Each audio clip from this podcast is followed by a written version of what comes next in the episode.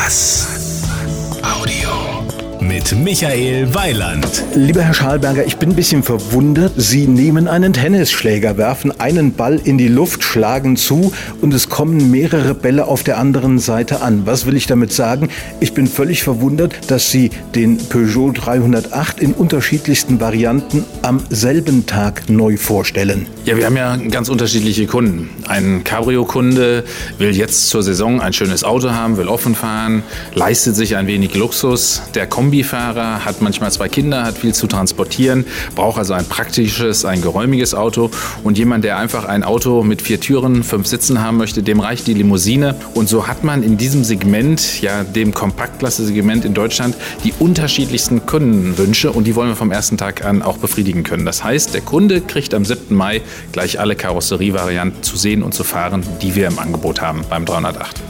Hat aber doch so ein bisschen den Nachteil, dass derjenige, den ich sonst vielleicht dreimal, äh, wie man im Fachdeutscher sagt, anteasern könnte, so nach dem Motto am Samstag beim Peugeot-Händler, dass der, wenn er jetzt am Samstag nicht kann, weil er gerade irgendwo gegen Kernkraft demonstriert oder weiß der Teufel was, dass der blöderweise dann vielleicht das so wieder vergisst und dann nicht drei Wochen später sich erinnert und sagt, Mensch, da war doch was. Ja, da haben wir natürlich mit unserer Werbung dafür gesorgt, dass er auch in den nächsten Wochen und Monaten regelmäßig was über den 308 hört. Wir wollen aber äh, gleich im Mai äh, für die Kunden da sein. Die Autokäufer, das ist typisch April, Mai, da guckt man sich Autos an, da erfüllt man sich vielleicht auch mal einen Traum.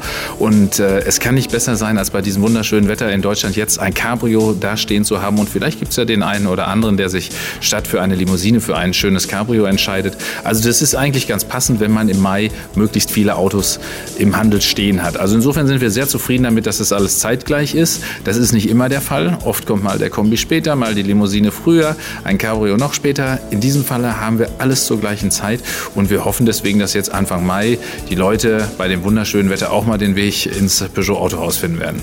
Dann kann ich Ihnen nur raten, dass ich da nicht hingehe, weil der Erfahrungswert sagt, wenn ich in ein Cabrio steige und Sie haben 40 Grad im Schatten, dann regnet es anschließend, egal wie warm es ist. Aber zurück zum Ernst der Sache. Sie haben natürlich mit diesem Wechsel auch äh, die Möglichkeit, gerade unterm Blech viele neue Dinge zu machen. Meine, heutzutage, äh, Sie haben es in der Pressekonferenz selbst erwähnt, ist eigentlich der erste Blick des potenziellen Kunden nicht mehr dahin, gefällt mir das Auto, sondern es steht da ein Preis drin, der mit dem korrespondiert, was ich aus meinem Portemonnaie rausholen kann, zu gut Deutsch gesagt. Die Portemonnaies werden immer äh, dünner und das liegt nicht daran, dass nur noch Scheine statt Geldstücke drin sind und die Spritpreise gehen explosionsartig hoch. Ich habe mich gestern in einem Beitrag dafür entschuldigt bei meinen Hörern, dass ich drei Tage vorher gesagt habe, der Spritpreis ist gesunken. Nur zwischen Produktion und äh, Veröffentlichung ist er auf eine explosionsartige neue Höhe gegangen. Das heißt, da sind ganz viele Sachen, wo Sie ansetzen können und müssen. Ja, also der Kunde, das stimmt, ist, mitunter ist das Portemonnaie ein wenig schmaler geworden, das ist leider richtig. Aber vor allen Dingen ist der Kunde viel preisbewusster geworden. Er, ist, er will für sein Geld was bekommen. Er ist nicht bereit, für ein Wolkenkuckucksheim viel Geld zu bezahlen, sondern er guckt ganz genau, was kriege ich dafür. An Sicherheit, an Komfort, auch an Optik, das ist nicht zu vernachlässigen. Und aber, äh, was verbraucht mein Auto? Weil Verbrauch ist unmittelbar auch Kosten. Und heute erwartet der äh, Kunde nicht einen kleinen Motor mit wenig Verbrauch, sondern einen ordentlichen Motor, der aber trotzdem wenig verbraucht. Das heißt, äh, wir müssen heute als Automobilhersteller Verbräuche zwischen 4 bis 5 Liter pro 100 Kilometer realisieren mit Autos von über 100 PS. Und das sind ja Autos, die auch nicht leichter geworden sind. Das heißt, heute ist Klimaanlage natürlich Standard. Jeder möchte eine Klimaanlage, möchte Airbags, möchte Sicherheit. Und wir müssen so zwei Dinge äh, kompensieren. Einmal das steigende Gewicht und die steigende Motorleistung. Und wir haben es trotzdem geschafft, die Verbräuche jetzt gerade in den letzten Jahren nochmal signifikant nach unten zu bringen. Und jetzt gerade mit der neuen Generation, die wir haben, mit einem Start- und Stoppsystem, was extrem komfortabel ist. Damit sinken die Verbräuche nochmal in Bereiche, die bis vor ganz wenigen Jahren undenkbar waren. Also ein äh, Fahrzeug jetzt in der Kompaktklasse mit weniger als 4 Litern Verbrauch war vor einem Jahr noch undenkbar. Heute bietet Peugeot das serienmäßig an. Nun, äh, was unsere Hörer jetzt nicht sehen können, ich betrachte mir schon die ganze Zeit Ihre Stirn. Sie haben auch jetzt so zwei, dreimal geblinzelt und wahrscheinlich gedacht, wo guckt er eigentlich hin?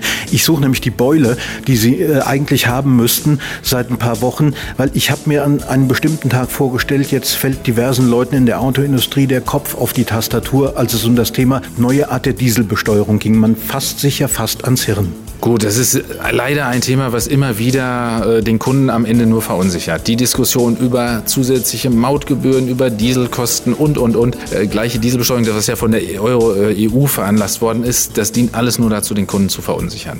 Und äh, der Kunde, wie auch jeder, jeder Mensch, braucht in seinem Leben eine Planbarkeit. Und es kann nicht sein, dass man einen Kunden, der sich heute ein Dieselauto kauft, möglicherweise bestraft. Aber wir sind uns ganz sicher, dass dies eine Idee von wem auch immer war. Aber diese Idee wird in Deutschland so nicht nicht umgesetzt werden können. Das ist in Deutschland nicht möglich. Nur ist natürlich, ich sehe das genauso, vor allen Dingen die Wahrscheinlichkeit, dass es kommt, ist schon gleich null, weil diese Entscheidung bei der EU ja einstimmig fallen muss. Nur witzigerweise drei Tage vorher redet mit mir jemand, der in seinem Leben nie einen Diesel fuhr und sagt, Mensch, ich will mir einen Diesel kaufen und kannst du mir dazu raten? Und ich habe dann gesagt, gut, da muss man natürlich verschiedene Faktoren berücksichtigen. Und drei Tage später ruft er mich an und sagt, du glaubst nicht im Ernst, dass ich mir noch einen Diesel kaufe. Sag ich, nee, könntest du zwar machen, aber ich ich, verstehe es. Und das ist natürlich gerade bei, bei Ihrem Haus, Sie haben sehr viele Dieselmotoren und gute Dieselmotoren im Angebot. Da brauchen wir jetzt gar nicht äh, den berühmten Honig auszupacken. Das ist einfach so. Das wird doch für Sie ein Problem werden, auch wenn Sie und ich wissen, dass diese Dieselbesteuerung so nicht kommen wird. Der Kunde wird möglicherweise sagen, nee, jetzt will ich doch nicht mehr, weil wenn ich jetzt kaufe, bin ich in drei Jahren, sitze ich in der Falle. Peugeot verkauft mehr Diesel in den jeweiligen Klassen als andere Hersteller. Aber trotzdem überwiegen bei uns die Benzinmotoren einfach aufgrund der Größe der Autos. Je kleiner ein Auto, desto eher hat es einen Benzinmotor. Je größer, desto eher hat es einen Dieselmotor.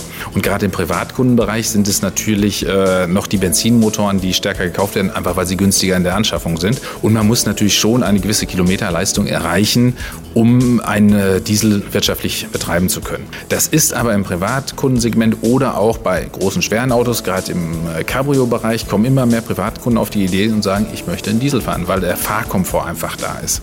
Und dies bei sehr niedrigen Verbräuchen.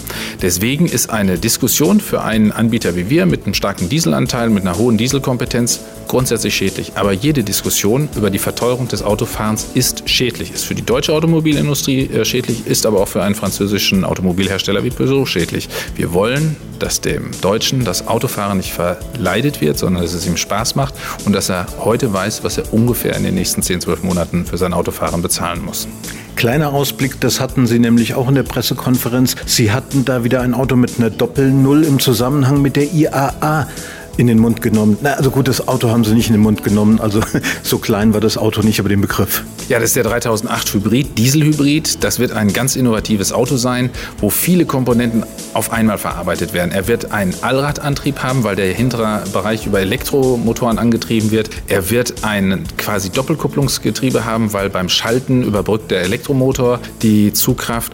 Und er hat 200 PS in einem Dieselhybrid und das bei einem Verbrauch von um die 4 Liter. Das hat es bisher nicht gegeben und ist der allererste Dieselhybrid der Welt, den man kaufen kann. Das wird ein Auto sein, was, was die Technologie angeht, sicherlich das modernste ist, was es überhaupt auf dem Markt geben wird zu dem Zeitpunkt.